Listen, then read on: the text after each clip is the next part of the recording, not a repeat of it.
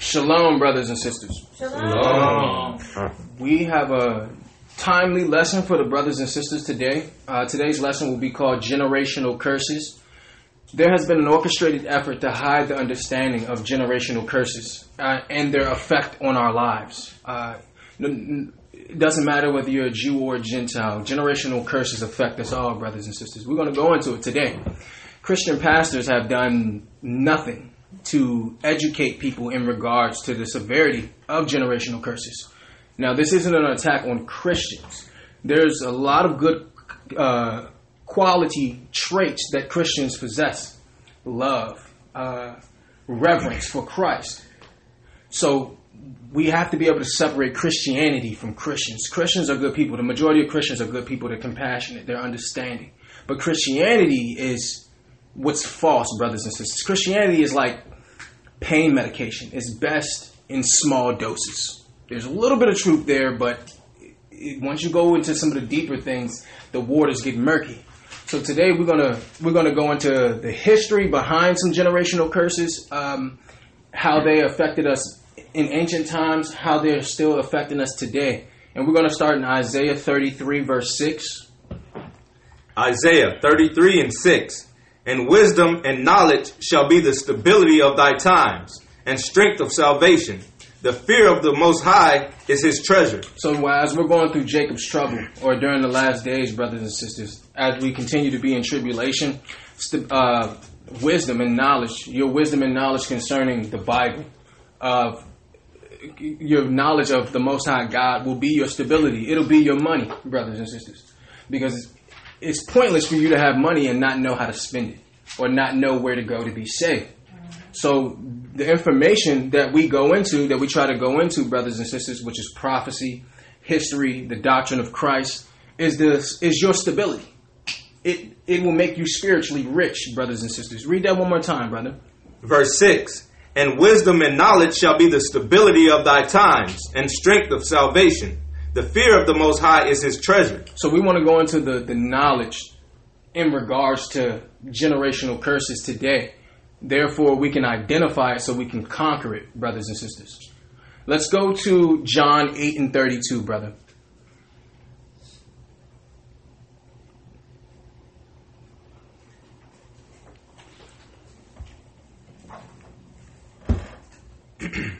John eight, verse thirty-two. And ye shall know the truth, and the truth shall make you free. So the truth will make you free, brothers and sisters. So we want to identify the severity of a generational curse and how can it affect your immediate family. Also, how can it affect a whole nation of people? Because you'll find out today that there's generational curses on nations of people, not just the children of Israel either. So we want to go into it. We want to give you guys the freedom, brothers and sisters, through giving you the truth. Therefore, you won't fall victim to the same generational curses that our forefathers and our foremothers fell to. Read that one more time, brother. Verse thirty-two. And ye shall know the truth, and the truth shall make you free. All right. We're going to Hosea four and six, brothers and sisters.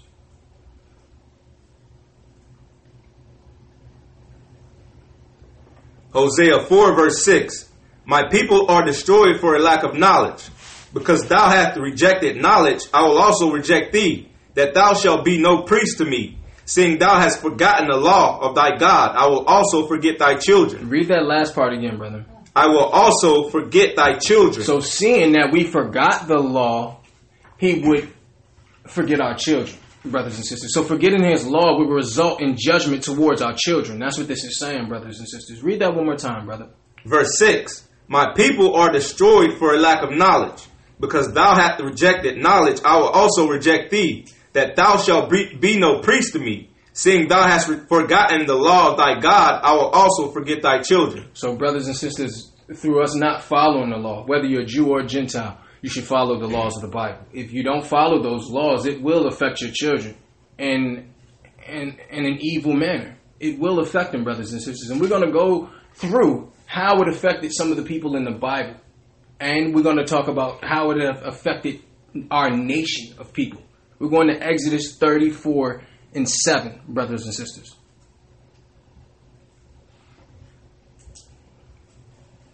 Exodus thirty-four, verse seven.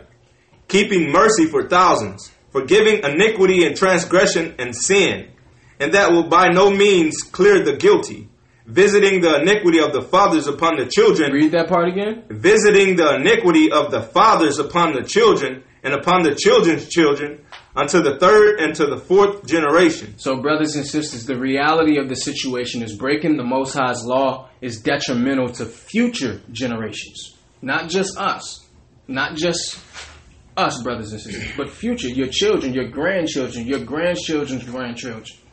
These are the things that will be affected through our behavior, brothers and sisters. Let's go to Psalms seventy-eight.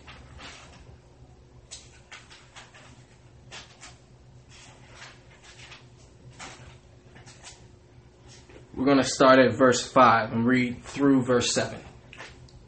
Psalm seventy-eight and five. For he established a testimony in Jacob and appointed a law in Israel, which he commanded our fathers, that they should make them known to their children. So we are commanded. The children of Israel are commanded, not just the children of Israel, but in specific, the children of Israel are commanded to teach their children the laws of the Most High God. That's a commandment. Continue, brother. Verse six, that the generation to come might know them, even the children which should be born, who should who should arise and declare them to their children. Right. So, brothers and sisters, it is very important that we share the truth to our loved ones, even if it's not your child. Maybe your aunt, your uncle, or you're an auntie, or maybe you're just the O G in the neighborhood, or Big Mama. Brothers and sisters, we have to teach children the right thing. Because why? If the, if you do the right thing, then the children will grow up doing those same things. Read that one more time, brother. Verse six, that the generation to come might know them, even the children which should be born, who should arise and declare them to their children, that they might set their hope in God and not forget the works of God, but keep his commandments. So, brothers and sisters, we... living in this day that day and age that we're in, we learned bad behavior. All of us. We all learned bad behavior, brothers and sisters. Whether it was unbeknownst to our parents, we, we don't fault our parents. Our parents did the best they can. I, you know, I hear brothers and sisters who be forty, fifty, who are, you know, saying, my parents didn't do this and my parents didn't do that.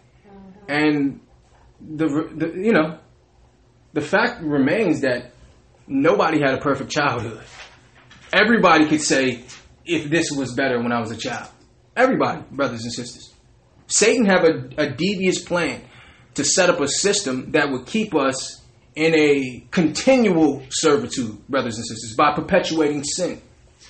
By perpetuating sin, the children will follow in those same sins. And we're going to show you what we mean. Go to Jeremiah ten, brother, because you don't become a new person as an adult. Your childhood is a microcosm of the things that you've learned, your traits as a child. We're going to show you what we mean. We're going to, uh, excuse me, Jeremiah ten and verse, start at verse two, brother. Jeremiah ten, verse two. Thus saith the Most High, learn not the way of the heathen, and be not dismayed at the, si- at the signs of heaven, for the heathen are dismayed at them. For the customs of the people are vain. For one cutteth a tree out of the forest, the work of the hands of the workmen with the axe. They deck it with silver and with gold. They fasten it with nails and with hammers. This is the Christmas tree, brothers and sisters. The Most High said, do not follow this. Continue. That it move not. They are upright as the palm tree, but speak not. They must needs be born because they cannot go. Be not afraid of them, for they cannot do evil. Neither also is it in them to do good. So, for example, brothers and sisters, the majority of the adults that celebrated Christmas as an adult celebrated Christmas as a child. And that led to them celebrating Christmas as an adult.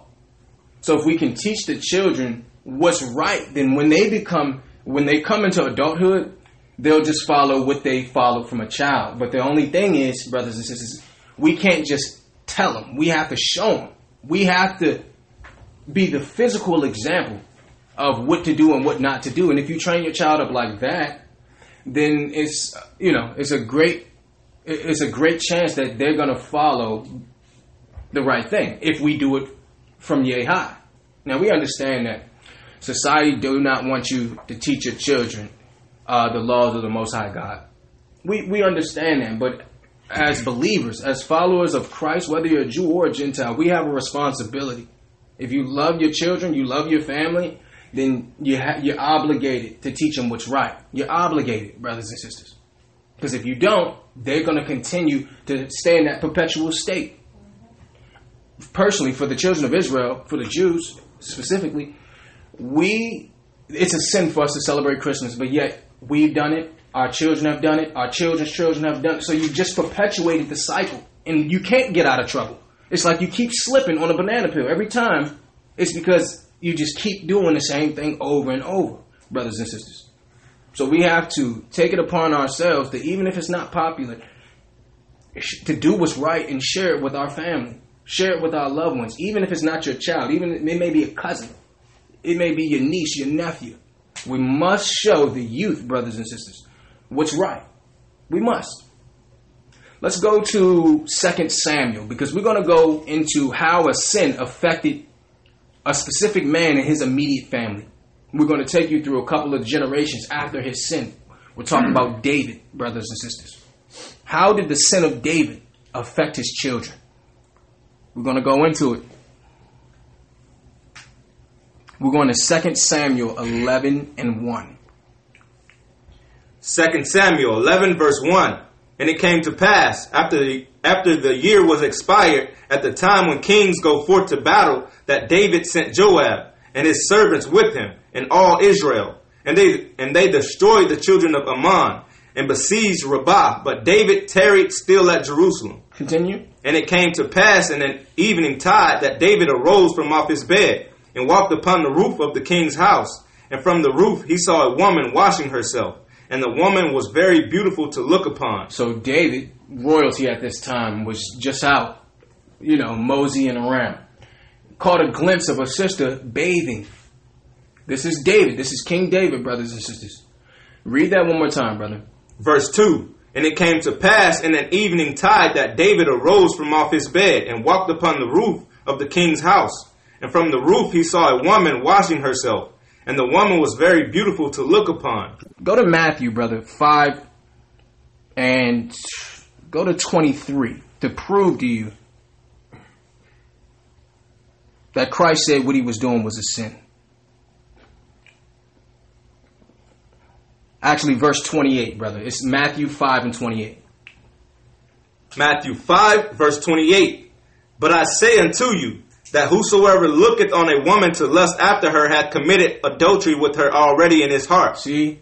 Go back to Second Samuel. Verse eleven, uh, excuse me, chapter eleven, verse two.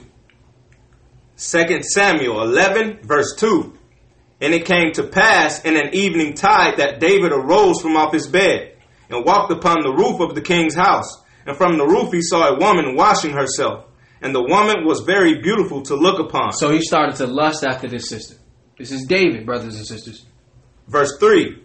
And David sent and inquired after the woman. And one said, Is not this Bathsheba, the daughter of Eliam, the wife of Uriah, the Hittite? The wife of Uriah. So this woman is married. David knows this at this time.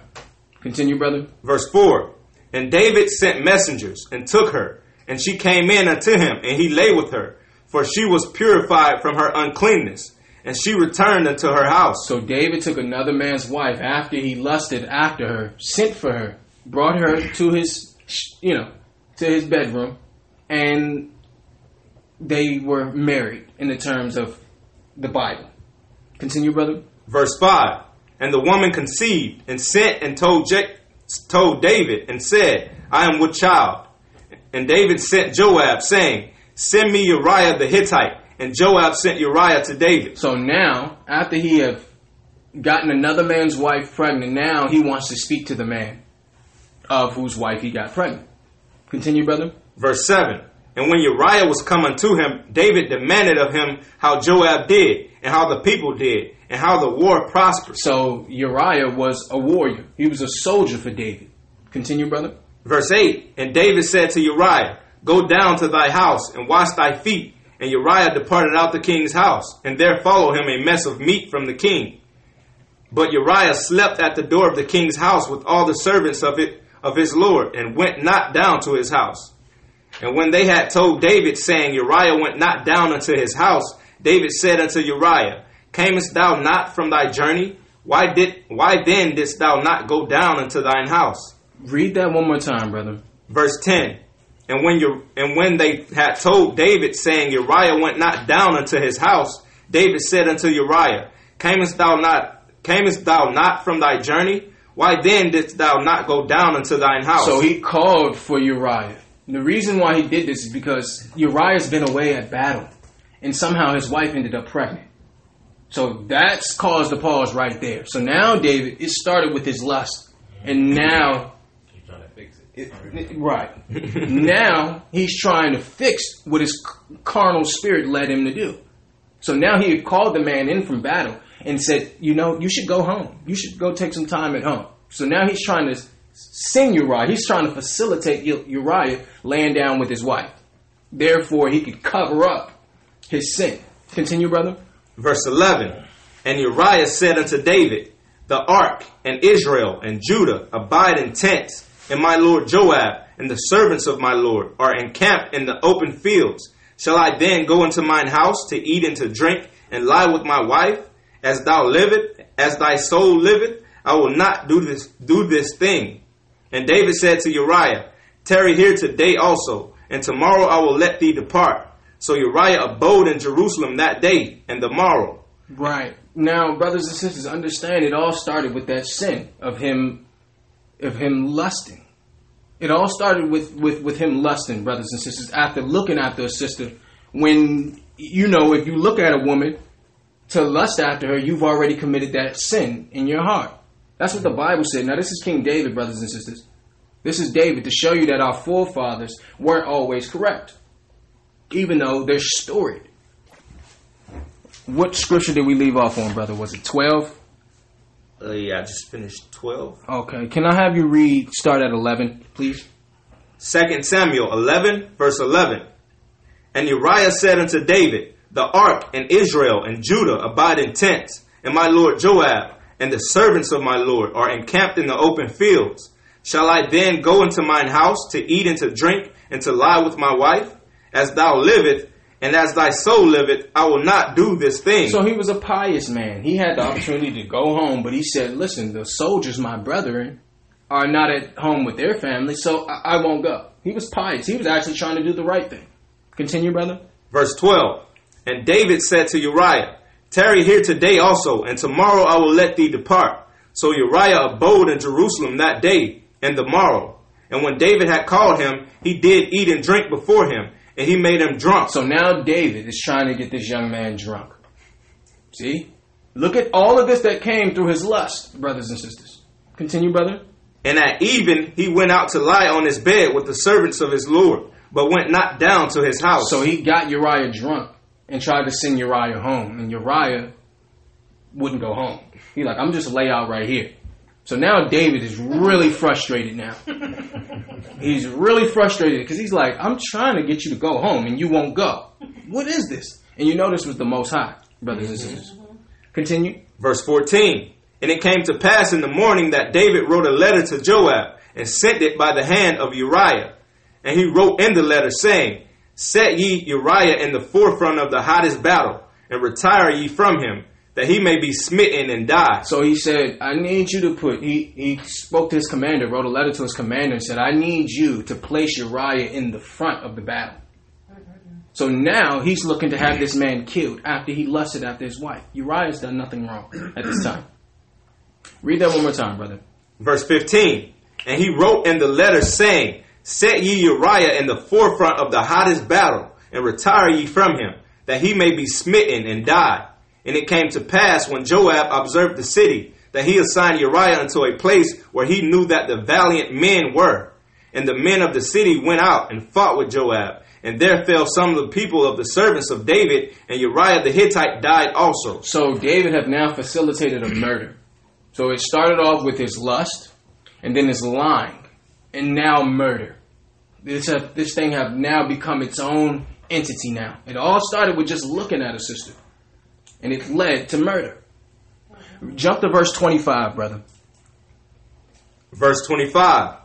Then David said unto the messenger, Thus shalt thou say unto Joab, Let not this, this thing displease thee, for the sword devoureth one as well as another. Make thy battle more strong against the city, and overthrow it, and encourage thou him.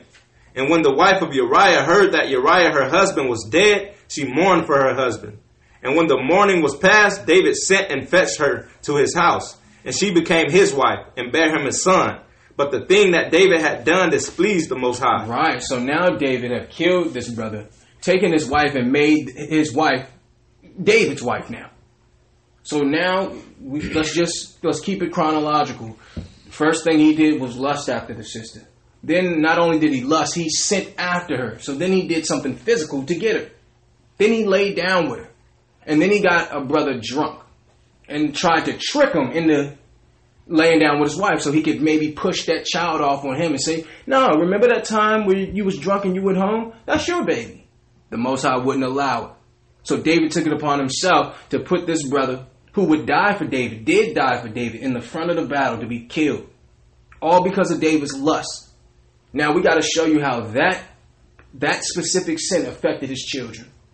Individually, this specific thing that he did affected his children. And we're going to show you how, brothers and sisters. This is a generational curse at its, in ancient days. Let's go to chapter thirteen, brother. Second Samuel chapter thirteen. We're going to read verse one. Second Samuel thirteen and one. And it came to pass after this, that Absalom the son of David had a fair sister, whose name was Tamar. And Amnon the son of David loved her. And Amnon was so vexed that he fell sick for his sister Tamar. So David had a daughter Tamar and a son, Amnon. And Amnon loved his sister in not a righteous way, in a sick fashion. Read that one more time, brother. Verse two. And Amnon w- was so vexed that he fell sick for his sister Tamar, for she was a virgin. And Amnon thought it hard for him to do anything to her. But Amnon had a friend whose name was Jonadab, the son of Shemiah, David's brother. And Jonadab was a very subtle man. And he said unto him, Why art thou, being the king's son, lean from, lean from day to day? Wilt thou not tell me? And Amnon said unto him, I love Tamar, my brother's Ab- my brother Absalom's sister. So he he a brother asked him, You you seem like you you're in your mind you're doing some type of mental acrobatics. You seem troubled. What's wrong? He said, You know, my brother, uh, because David had children by different women. So he's saying, my brother's sister, I have a love for her. Now look at this, brothers and sisters. Now he's lusting. This is David's son. He's starting down the same road that his father did. Continue, brother. Verse five. And Jonadab said unto him, Lay thee down on thy bed, and make thyself sick. And when thy father cometh to see thee, say unto him, I pray thee, let my sister Tamar come, and give me meat, and dress the meat in my sight, that I may see it, and eat it at her hand. Now they're plotting, brothers and sisters. A friend of his is telling them, listen, just act like you're sick. Tell your father you're sick, and that you need your sister's help to come take care of you. Continue, brother. Verse six. So Amnon lay down and made himself sick. And when the king was come to see him, Amnon said unto the king, I pray thee, let Tamar my sister come, and make me a couple of cakes in my sight, that I may eat at her hand. Then David sent home to Tamar, saying, Go now to thy brother Amnon's house and dress him meat. Right, so go take care of your brother. He's sick. He needs your help. Verse eight. So Tamar went to her brother Amnon's house, and he, he was laid down. And she took flour and kneaded, and kneaded it, and made cakes in his sight, and did bake the cakes. And she took a pan and poured them out before him, but he refused to eat. And Amnon said, Have out all men from me. And then went out every man from him. And so Amnon he sent every man out of the room. Verse ten.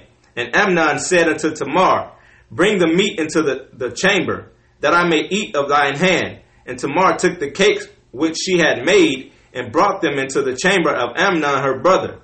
And when she had brought them unto him to eat, he took hold of her, and said unto her, Come lie with me, my sister. Read that again. Come lie with me, my sister. So now, th- through his lust, he's looking to assault, sexually assault his sister. Now, now remember what David's sin was. Remember, David's sin was fornication, adultery through murder, lying, And now look at his children doing the same exact thing.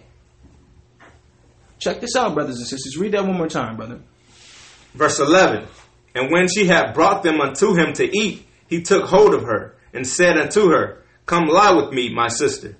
And she answered him, Nay, my brother, do not force me, for no such thing ought to be done in Israel.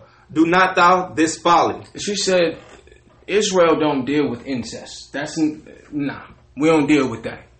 What did he say? Verse thirteen, and I, with, and I, whither shall I cause my shame to go? And as for and as for thee, thou shalt be as one of the fools in Israel. Now therefore, I pray thee, speak unto the king, for he will not withhold me from thee. Howbeit, he would not hearken unto her voice, but being stronger than she, forced her and lay with her. So now he hath now assaulted his sister, David's daughter. You see how this sin have now traveled to his children. The Bible just said the children will pay for the sins of the father. Now the father is being paid back with the same malicious acts that he perpetrated. Just another man's wife. Continue, brother. Verse fifteen. Then Amnon hated her exceedingly, so that the hatred were, wherewith he hated her was greater than the love wherewith he had loved her. And Amnon said unto her, Arise, be gone. So it's after he perpetuated this sick act, immediately he started to hate her. Immediately. And sent her away. Verse sixteen, and she said unto him, There is no cause. This evil in sending me away is greater than the other that didst unto me. But he would not hearken unto her. Right, to show you that when you laid down with somebody, you were supposed to be married.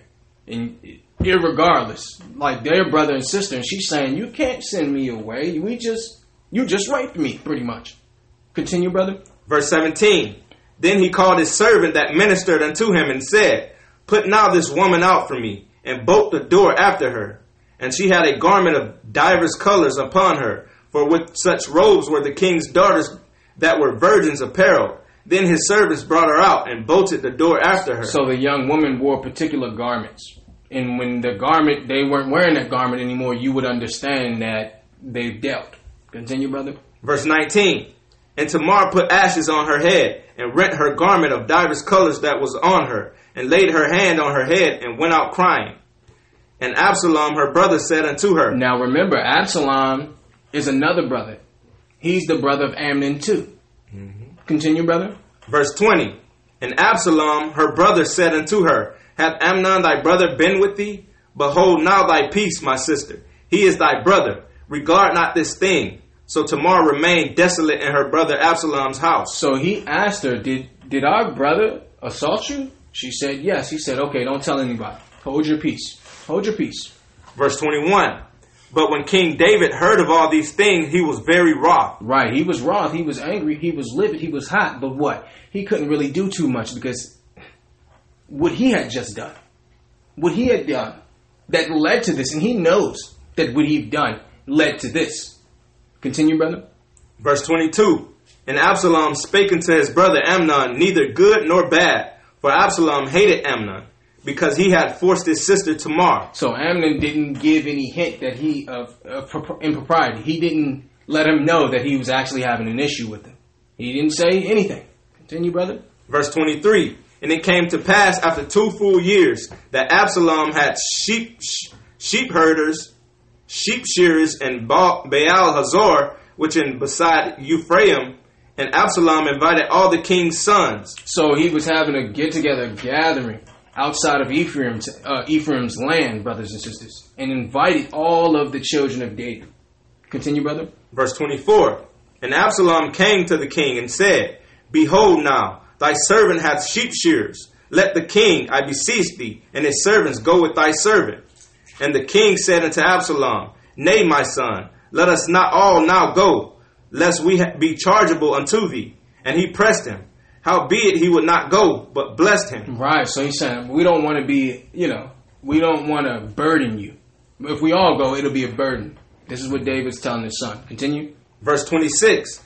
Then said Absalom, If not, I pray thee, let my brother Amnon go with us. Now he's asking for his brother, the brother that he know have assaulted his sister. He, he's asking, well, can you at least send him? Can he come? And the king said unto him, Why should he go with thee? But Absalom pressed him, that he let Amnon and all the king's sons go with him. Now Absalom had commanded his servant, saying, Mark ye now when Amnon's heart is merry with wine.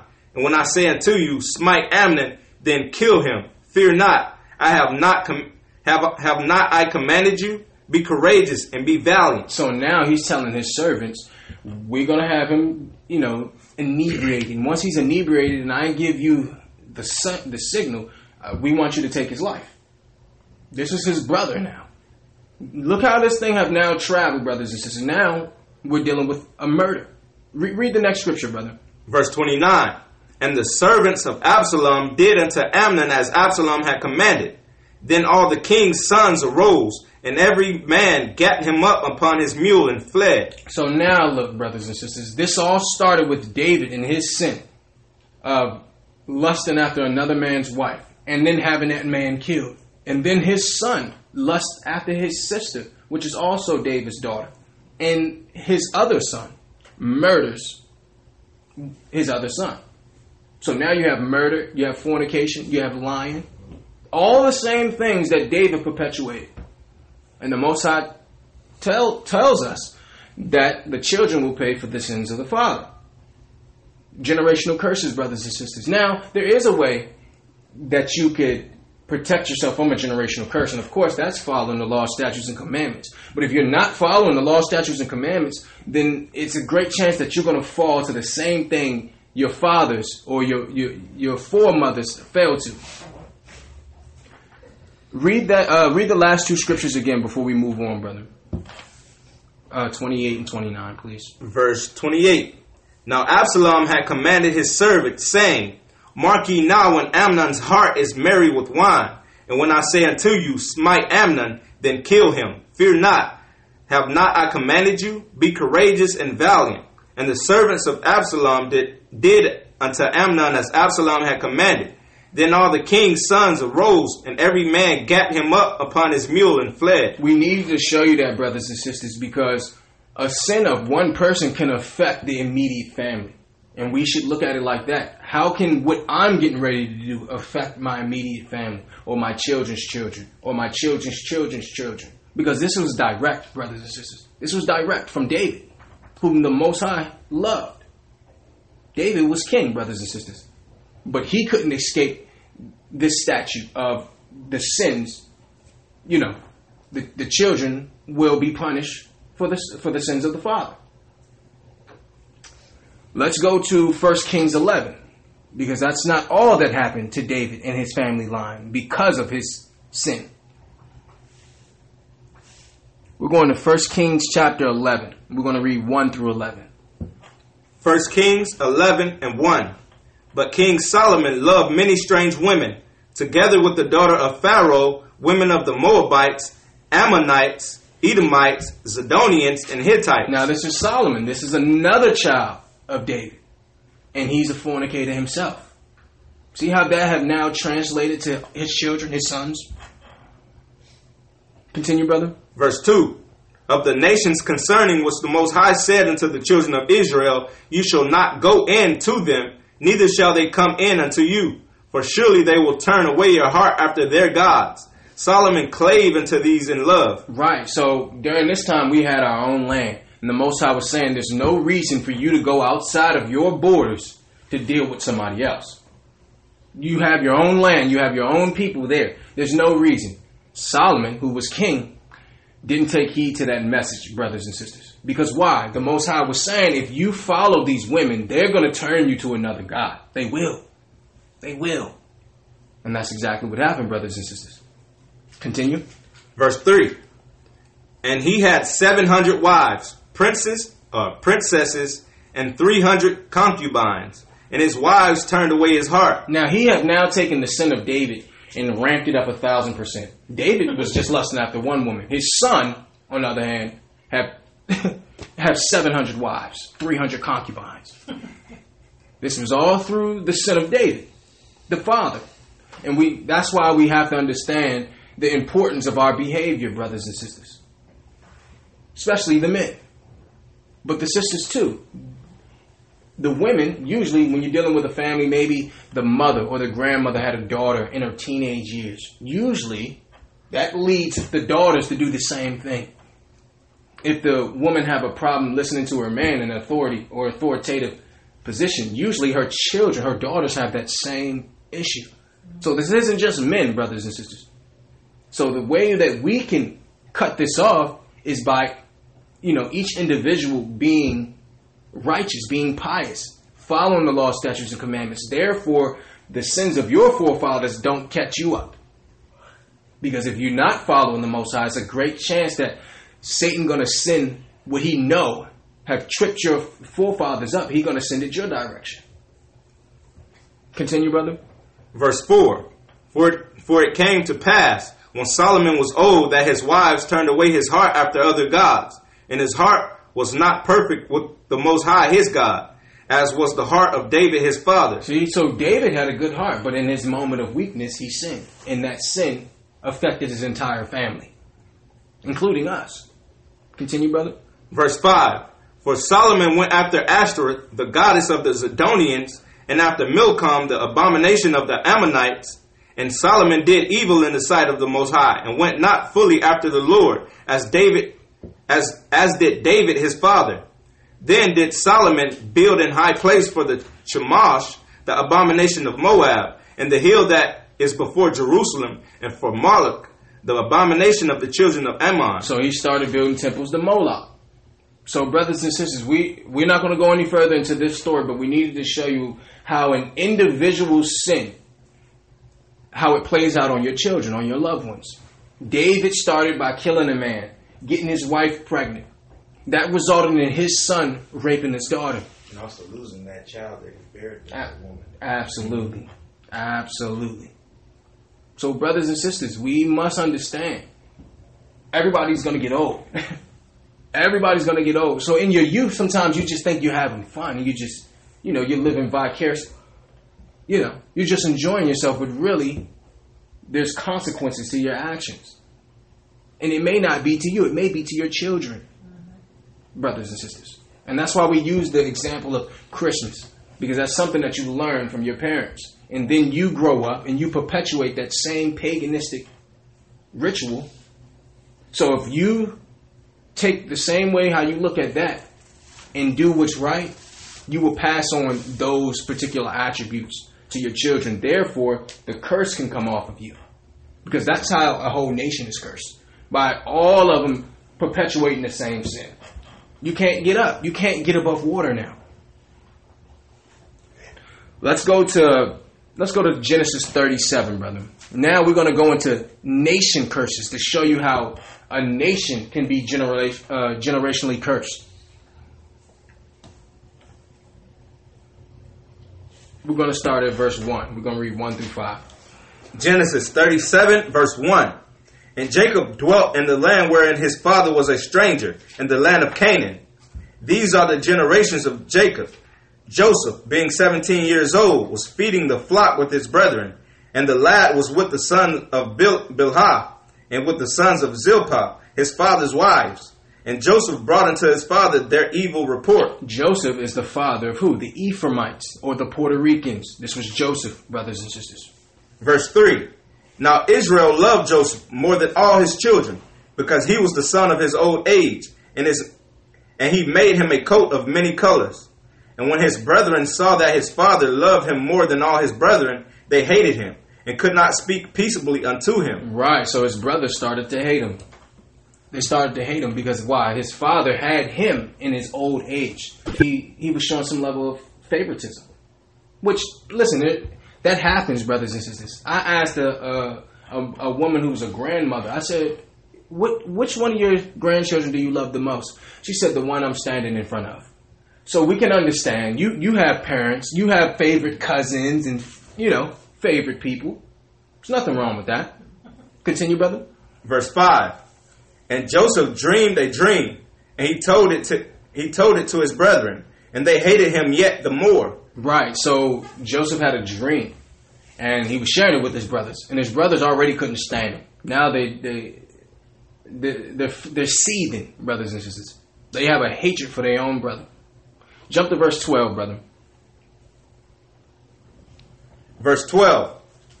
And his brethren went to feed their father's flock in Shechem. Right. Jump to verse fifteen, brother. Read fifteen through twenty, please. Verse fifteen. And a certain man found him, and behold, he was wandering in the field. And the man asked him, saying, What seekest thou? And he said, I seek my brethren. So Yahweh, so Joseph is looking for his brethren who are feeding the flock. Tell me, I pray thee, where they feed their flocks.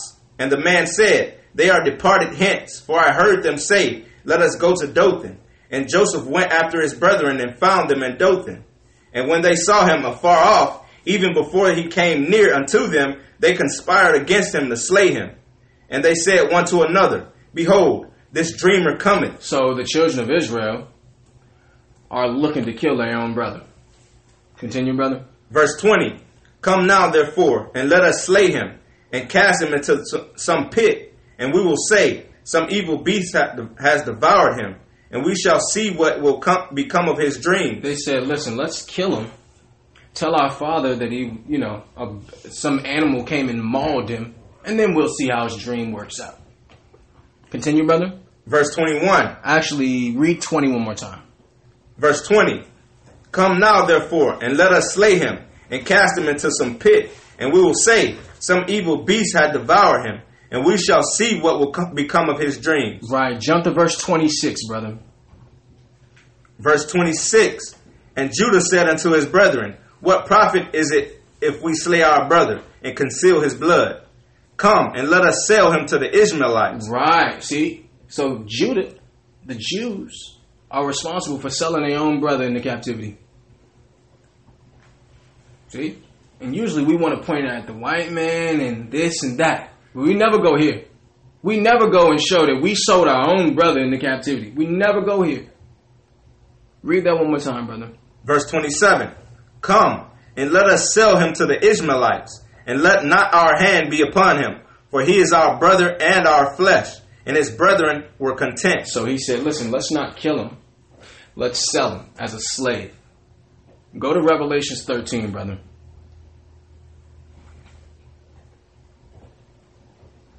To show you how this affected us.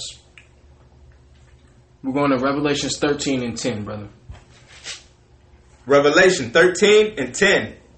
He that leadeth into captivity shall go into captivity. Read that again. He that leadeth into captivity shall go into captivity. Brothers and sisters, we usually use this scripture against other nations. Yes. But really, we have to self-examine ourselves. Because we did this first to our own brethren. We did this to our own brethren. And guess what we got in return? Guess what we got in return? We're going to show you. Slavery at all. Go, uh, go to Genesis forty-one, because we want to we want to be clear, brothers and sisters. Even though you may be in the position of a servant, the Most High can have you rise to dominion, the same way He did with Joseph. Read Genesis forty-one and forty-one, brother. Genesis forty-one, verse forty-one. And Pharaoh said unto Joseph, See, I have set thee over all the land of Egypt. So he made Joseph over the entire land of Egypt. Even though he was sold as a slave by his brethren, the Most High turned it around for him to be in dominion. The same way the Most High is going to turn our captivity around and give us dominion. Continue, brother. Verse forty-two. And Pharaoh took off his ring from his hand and put it upon Joseph's hand, and arrayed him in the vestures of fine linen, and put a gold chain about his neck. And he made him to, to ride in the second chariot which he had. And they cried before him, Bow the knee. And he made him ruler over all the land of Egypt. So he started off being sold by his brethren. And now the Most High have led him and put him in a position of power, brothers and sisters. Continue. Verse forty-four. And Pharaoh said unto Joseph, I am Pharaoh, and without thee shall no man lift up his hand or foot in all the land of Egypt. And Pharaoh called Joseph's name Zaphenath-Paneah, and he gave him the wife Asenath, the daughter of Pot- Potipherah, priest of priest of On. And Joseph went out over all the land of Egypt. And Joseph was thirty years old when he stood before Pharaoh, king of Egypt. And Joseph went out from the presence of Pharaoh, and went throughout all the lands of Egypt. So we need to show you that even though he was sold into captivity, the Most High put him in dominion. The same way he's going to do for us. So don't think because you are in the position of a servant that the Most High can't turn that around and put you in a position of power. Because that's what's going to happen, brothers and sisters. But we needed to show you how that affected us. How that same thing that we've done to our brother affected us later on. Because why? We weren't following the Most High. Now this is a generational curse. Or a, na- a, a nation's generational curse. When we say nation, nationality. This particular curse belongs to a nationality of people. Let's go to Deuteronomy seven and six, brother.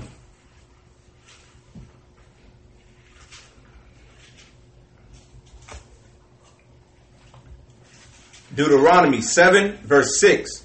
For thou art an holy people unto the Most High thy God, and the Most High thy God hath chosen thee to be a special people unto himself, above all people that are upon the face of the earth. So the Most High will put us over all nations if we followed his laws, statutes, and commandments. That was, that was the promise. That was the covenant, brothers and sisters. That was the covenant. But if you didn't follow these particular laws, statutes, and commandments, there was there was a punishment to be paid. Go to Deuteronomy thirty-two and seventeen, brother.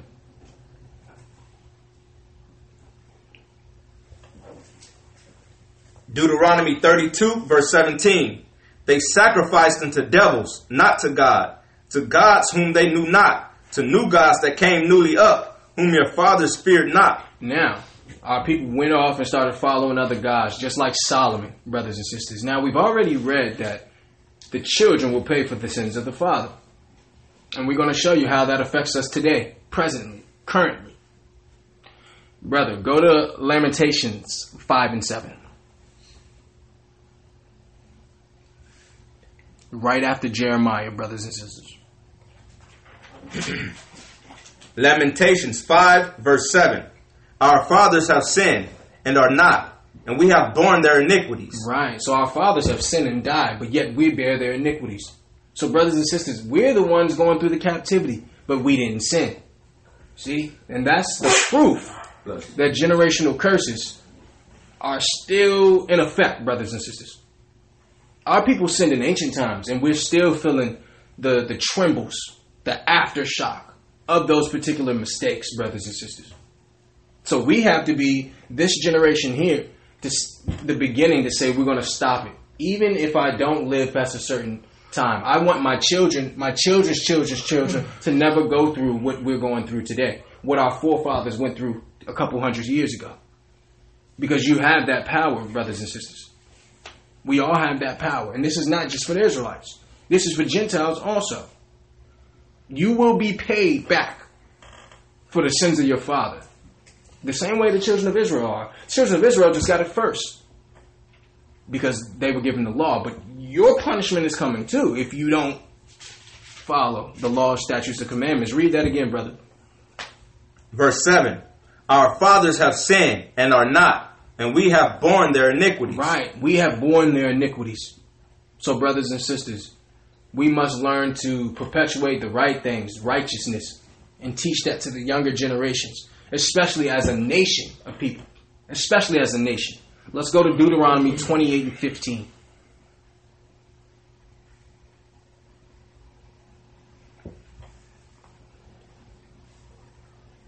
Deuteronomy twenty-eight, verse fifteen. But it shall come to pass, if thou wilt not hearken unto the voice of the Most High thy God, to observe to do all his commandments and his statutes which I command thee this day, that all these curses shall come upon thee. So if you don't follow the law, statutes, and commandments, this, these are the curses that will befall you. We're going to jump to sixty-four through sixty-eight.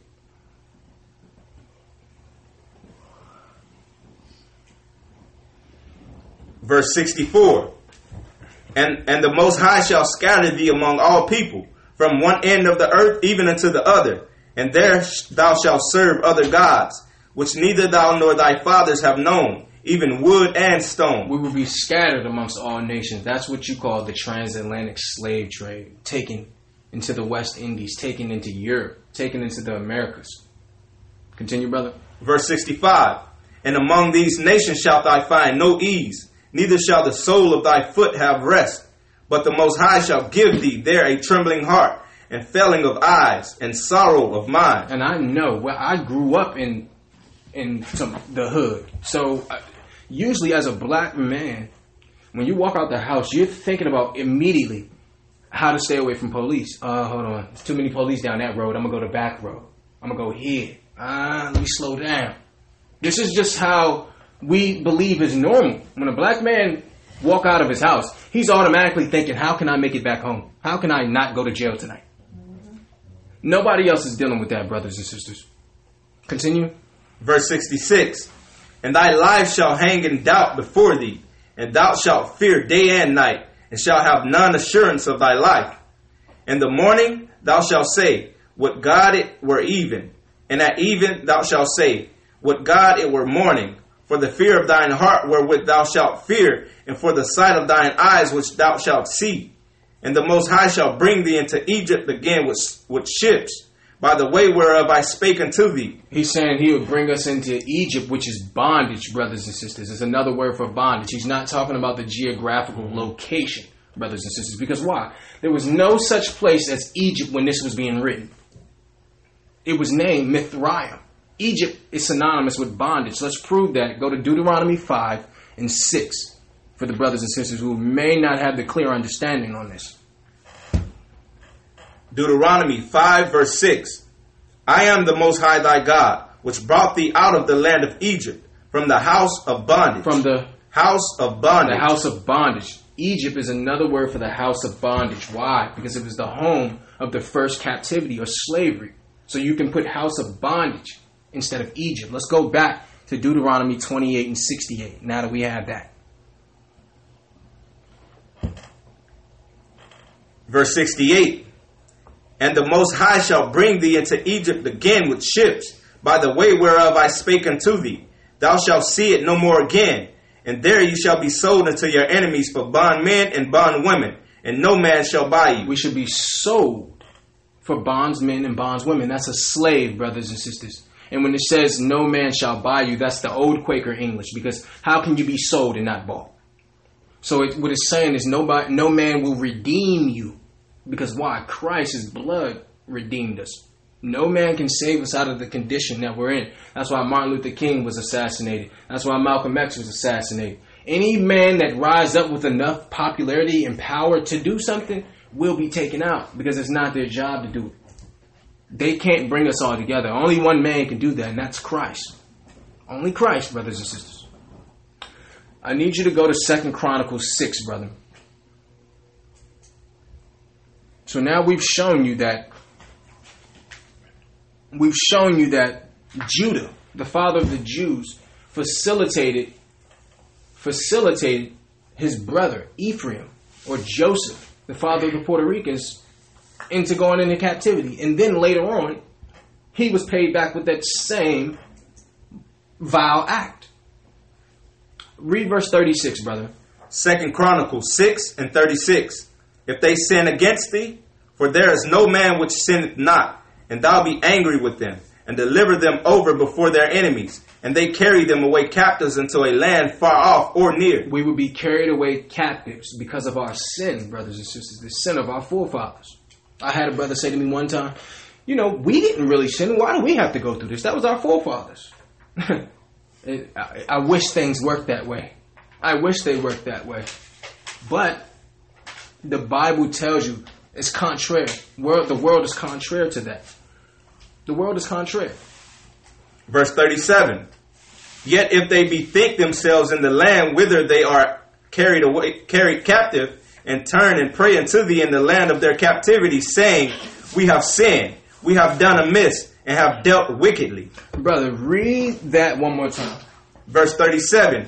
Yet if they bethink themselves in the land whither they are carried captive, and turn and pray unto thee in the land of their captivity, saying, we have sinned, we have done amiss, and we have done wickedly. So if we turn back to the Most High, brothers and sisters, see, and this is not just for the children of Israel. If there's a generational curse that's in your particular family, there's a way that you can be saved from that particular generational curse. Read that one more time, brother. Verse thirty-seven. Yet if they bethink themselves in the land whither they are carried captive, and turn and pray unto thee in the land of their captivity, saying, we have sinned, we have done amiss, and have dealt wickedly. So if you confess to the Most High God what you've done, what we've done, what our forefathers have done, you can actually repent for the sin of your forefathers, brothers and sisters. What? That's something you can do. And that's something we should probably do. That's something we should do, brothers and sisters. If you do that, then the Most High will send help. But you must acknowledge first. Once you acknowledge it, now I can send help. Because you know. Now. Unless you acknowledge it, you're caught up. Verse thirty-eight. If they return to thee with all their heart and with all their soul in the land of their captivity, whither they have carried their, them captives, and pray toward their land, which thou gavest unto their fathers, and toward the city which thou hast chosen, and toward the house which I have built for thy name, then hear thou from the heavens, even from thy dwelling place, their prayer and their supplications, and maintain their cause, and forgive thy people which have sinned against thee. So if we repent, brothers and sisters, the Most High is equitable. He will forgive us. Even if you're dealing in a with a generational curse. And this is not just a nation curse. This is in your intermediate family. If there's something that your father struggled with or your grandfather struggled with, and you think you may be sliding that way, then you need to repent to the Most High and follow His laws, statutes, and commandments. Therefore, you don't get attacked.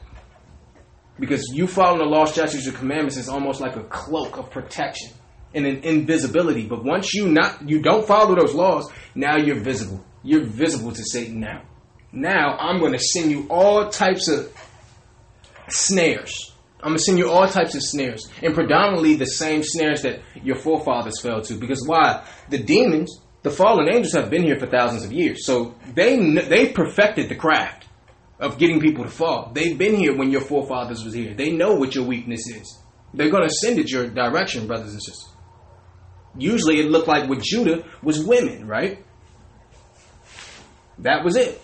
David fell to Uriah's wife. Solomon fell to many women. Amnon fell to his own sister. So Satan will use women, brothers and sisters, especially for the Judeans. Continue, brother. Verse thirty-nine. Then hear thou from the heavens, even from thy dwelling place, their prayer and their supplication, and maintain their cause, and forgive thy people which have sinned against thee. Now, my God, let, I beseech thee, thine eyes be open, and let thine heart be attent unto the prayer that is made into, in this place. All right, brother. Let's go to Romans eleven and eight. We have a few more scriptures and we're going to break down. We need to show you. We would never present you with an issue without the solution. There is a way, brothers and sisters, to have the generational curse broken. There is a way. Uh, let's read Romans eleven and eight, brother. Romans eleven, verse eight. According as it is written, God hath given them the spirit of slumber, eyes that they should not see, and ears that they should not hear. So our people are unaware of how generational curses affect us and are still affecting us. We're unaware. We're asleep, brothers and sisters. We don't understand what our forefathers have done and how it affects us today, or what you do may affect your son or your daughter. See? Because we perish for lack of knowledge. That's why the Most High want us to have the knowledge, because you can identify it, then you can conquer it, brothers and sisters. You must be able to identify it. Read that one more time, brother. Verse eight. According as it is written, God hath given them the spirit of slumber, eyes that they should not see, and ears that they should not hear, until this day. So our people are not cognizant of the severity of generational curses thus far, brothers and sisters. Verse nine, and David said, let their table be made a snare, and a trap, and a stumbling block, and a recompense unto them. All right, brother. Let's go to Matthew six and twenty-four.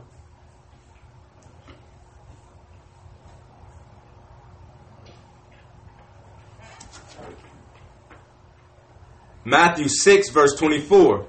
No man can serve two masters, for either he will hate one and love the other, or else he will hold to one and despise the other. You cannot serve God and mammon. Mammon, uh, it defines to money, brothers and sisters. But what the scripture is saying, you can't serve two masters, to prove to you that there's only two masters. Some people say well, I'm not a Satanist. I'm just not dealing with God right now. I'm going to follow his laws. I just got to get this money right now. Well, by default, you're following Satan. Because if you're not following the Most High, you're following Satan by default. Because there's only two sides. There's only two sides, brothers and sisters. Read that one more time, brother. Verse twenty-four. No man can serve two masters. For either he will hate one and love the other, or else he will hold to one and despise the other. You cannot serve God and mammon. Brothers and sisters, we got to understand that serving, serving sin or doing what you want to do leads to the generational curse. It leads you back to the same generational curse. And see, Satan set up a system where it would be perpetual, where you would just constantly sin and you would think it was okay. He don't. He doesn't want you to be delivered, brothers and sisters. You think some Gentile's going to come tell you, hey, uh, you know, you should follow the law, statutes, and commandments so you can take my rulership. You think they're going to come tell you that? Why would they tell you that? It, they're happy with your sin. In fact, they'll promote your sin. They'll pay you to sin, actually. Because that keeps them with their foot on your neck. That's how it is, brothers and sisters. Go to John eight and thirty-four, brother.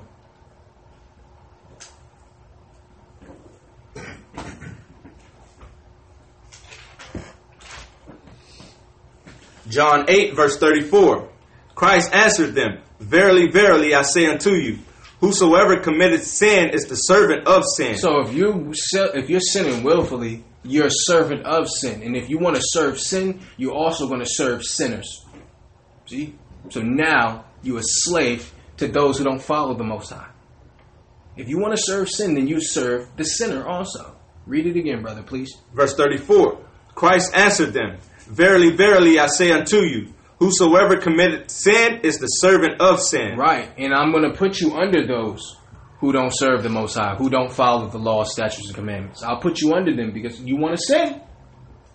Then listen, I'll put pagans over you and see how you like that. That's what the Most High is saying, brothers and sisters. Go to Exodus thirty-four and fourteen, brother.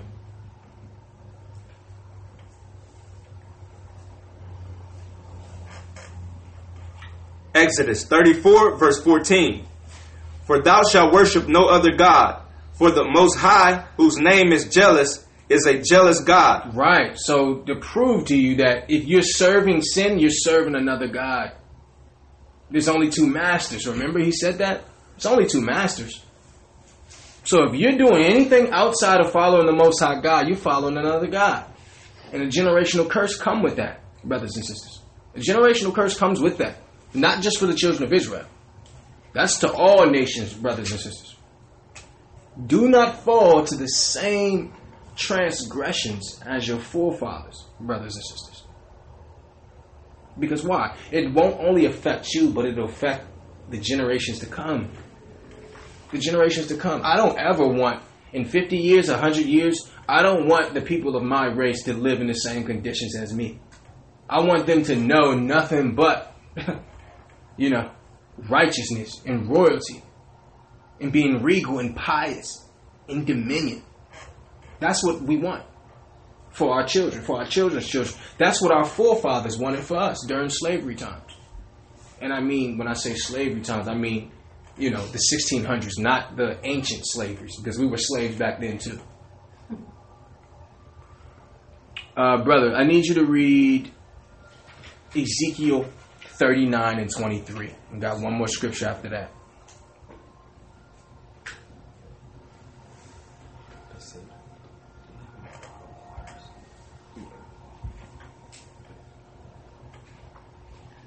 Ezekiel thirty-nine and twenty-three. And the heathen shall know that the house of Israel went into captivity for their iniquity. Read that again. And the heathen shall know that the house of Israel went into captivity for their iniquity. So the Gentiles know why we went into captivity, brothers and sisters. Now, regular Gentiles that's walking around, they may not know, but the government know. They know who you are, and they know why you're in captivity. That's why they're promoting sin, brothers and sisters. See, this is a generational curse that's put on our nation. This is not something that one or two of us can change. As a whole, our people must change in order to be delivered as a whole.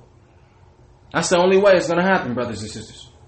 Because why? When the Romans came to take us down in seventy A D, they wasn't just coming to take down those who followed Christ. They were looking to take us all down. The whole nation. Read that one more time, brother. Verse twenty-three. And the heathen shall know that the house of Israel went into captivity for their iniquity, because they trespassed against me. Therefore I hid, therefore hid I my face from them, and gave them into the hand of their enemies. So fell they all by the sword. So we went into captivity because of our transgressions, brothers and sisters, in conjunction with us selling our own brother into captivity. So I hope, you know, that now that we're smarter, now we have the knowledge of who we are, who our God is. What, you know, now that we have that knowledge of our culture, of our heritage, that we don't fall victim to the same snares, brothers and sisters. Because why? It's gonna it's gonna pass on to the next generation. Just as something as simple as teaching your children against Christmas. The same way that just goes on to the next generation, and it seems like it's not a big, you know, it's not a big deal. It really is a big deal, especially for somebody who's looking to be liberated.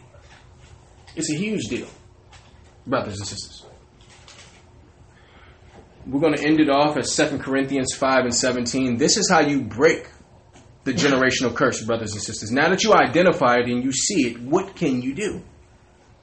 Second Corinthians five, verse seventeen. Second Corinthians five and seventeen. Therefore, if any man be in Christ, he is a new creature. Old things are passed away. Behold, all things are become new. So as you become a new man or a new woman in Christ, make that decision to go through the water, to change, to call on the Most High by His true name. You become a new creature. And those those curses that were aimed towards you, whether it be your nation or your your specific family lineage, will bypass you. You'll be protected because you're a new creature. This is the only way to break the curse, brothers and sisters. You can't break the curse by doing what you want to do. You can't say, you know what, I know I'm under this curse here, but I'm still not going to follow the law, statutes, and commandments. How, how are you going to be liberated? Read it one more time, brother. Verse seventeen, therefore, if any man be in Christ, he is a new creature.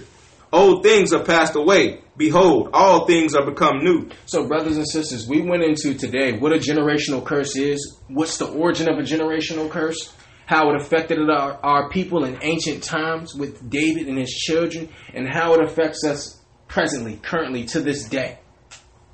So, brothers and sisters, we should deal in the spirit of self-examination and what we can change.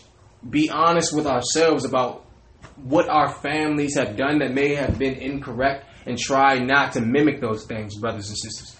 We want to say, Kwam Yasharala, Kwam Yasharala. Sin no more. Sin no more.